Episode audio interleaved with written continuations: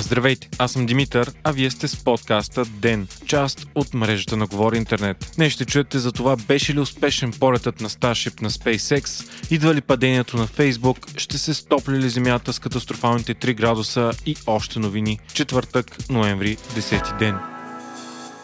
След срещата си с нощи, британският премьер Борис Джонсън и председателят на Европейската комисия Урсула фон дер Лайен се споразумяха, че до неделя ще бъде взето твърдо решение за бъдещето на преговорите между Европейския съюз и Великобритания. Ройтер съобщи, че според нейни източници, след 3-часовата среща двамата лидери са установили, че двете страни на търговските преговори продължават да имат много сериозни разногласия. Позициите на Лондон и Европейския съюз по бъдещите взаимоотношения продължават да са много далечни, но ще бъдат направени по последни опити между преговорните екипи да бъдат решени основните въпроси. Според източници на Guardian пък и двете страни все още вярват, че споразумение и избягване на Брекзит без делка е възможно. Европейския съюз обаче продължава твърдо да не отстъпва на исканията за сериозни отстъпки на Борис Джонсън, а британските медии коментират, че премиерът се е тръгнал от срещата с празни ръце. Основните различия, които за момента изглеждат трудни за преодоляване, са темите за риболовните права на корабите на Европейския съюз, за това до каква степен Великобритания Великобритания ще се съобразява с нормите на ЕСА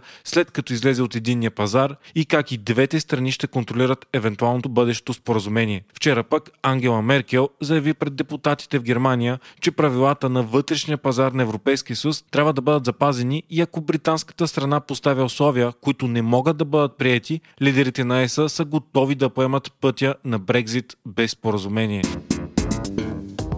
Новите случаи на COVID-19 у нас са 3328 за последното денонощие, като това са 38,7% от направените тестове. Хоспитализираните вече са 7000 души, от които 544 в тежко състояние, а новите смъртни случаи са 127. Днес пък се стигна до напрежение между Българския лекарски съюз и здравната каса, след като стана ясно, че личните лекари не са получили допълнителните 1000 лева за ноември, предвидени за медици на първа линия. На брифинг на здравните власти Днес министрът на здравопазването Константин Ангелов обяви, че към настоящия момент не се готви отваряне на детските градини и училищата, защото данните за разпространение на вируса не са добри. По-рано тази седмица министрът обяви, че е възможно отваряне на градините още следващия понеделник. Финалното решение обаче ще бъде взето в неделя. България продължава да е на второ място по смъртност в Европейския съюз, като за момента са заети 42% от интензивните легла за лечение на COVID и 52% от леглата в болници за по-леко боледуващите. Големият проблем обаче остава липсата на медицински кадри. Заради пандемията пък банките са разсрочили задължения на стойност 9 милиарда лева, се разбра от интервю пред BTV на председателя на Асоциацията на банките в България. Става въпрос за задължения на повече от 100 000 граждани фирми, а сумата е 14,5% от целия банков профил на страната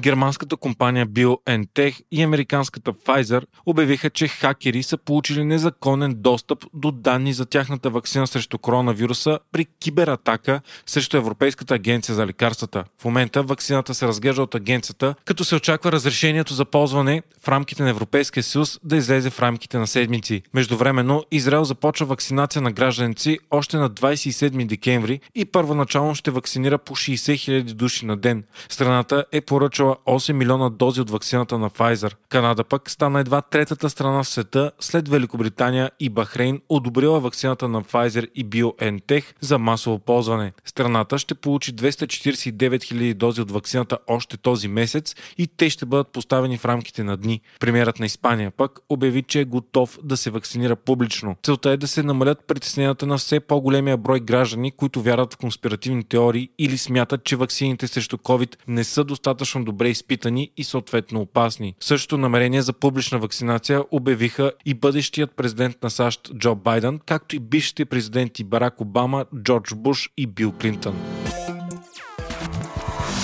още от деня. Фейсбук може да бъде принудена да продаде своите ценни активи в Instagram и WhatsApp, след като почти всеки щат в Съединените Американски щати, както и правителствената федерална търговска комисия, заведоха редица дела срещу компанията. Обвиненията са, че компанията гигант използва стратегията купуване или унищожаване срещу своите по-малки конкуренти и по този начин упражнява монопол. И двете партии САЩ се обединиха около консенсуса, че големите технологични компании трябва да понесат търсят отговорност върху своите бизнес практики. По-рано тази година САЩ започна и дело срещу Google за монопол. Сега в множество искове Facebook е обвинявана, че изкупува свои по-малки конкуренти и или ги прави част от портфолиото си, или ги унищожава. Фокусът е специално върху Instagram, която Facebook закупи за 1 милиард долара през 2012 и WhatsApp, която купи през 2014 за 19 милиарда. Федералните и щатските регулатори заявиха, че придобиванията трябва да бъдат отменени. Това ще е голям проблем за Facebook и дори в крайна сметка да не се стигне до разделяне ще отнеме години и много ценни усилия на компанията върху съдебни дела.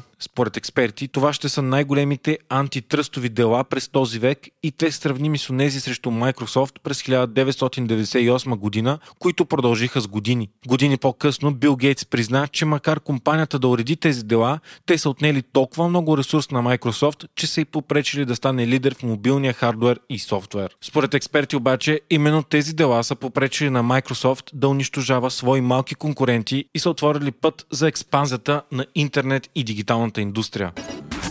Парниковите емисии са достигнали нов рекорд през изминалата година, показва нов доклад на ООН. По този начин светът е на път за средно повишаване на температурата с 3 градуса по Целзий, което ще е катастрофално за планетарната екосистема. 2020 година е на път да бъде една от най-топлите години в историята.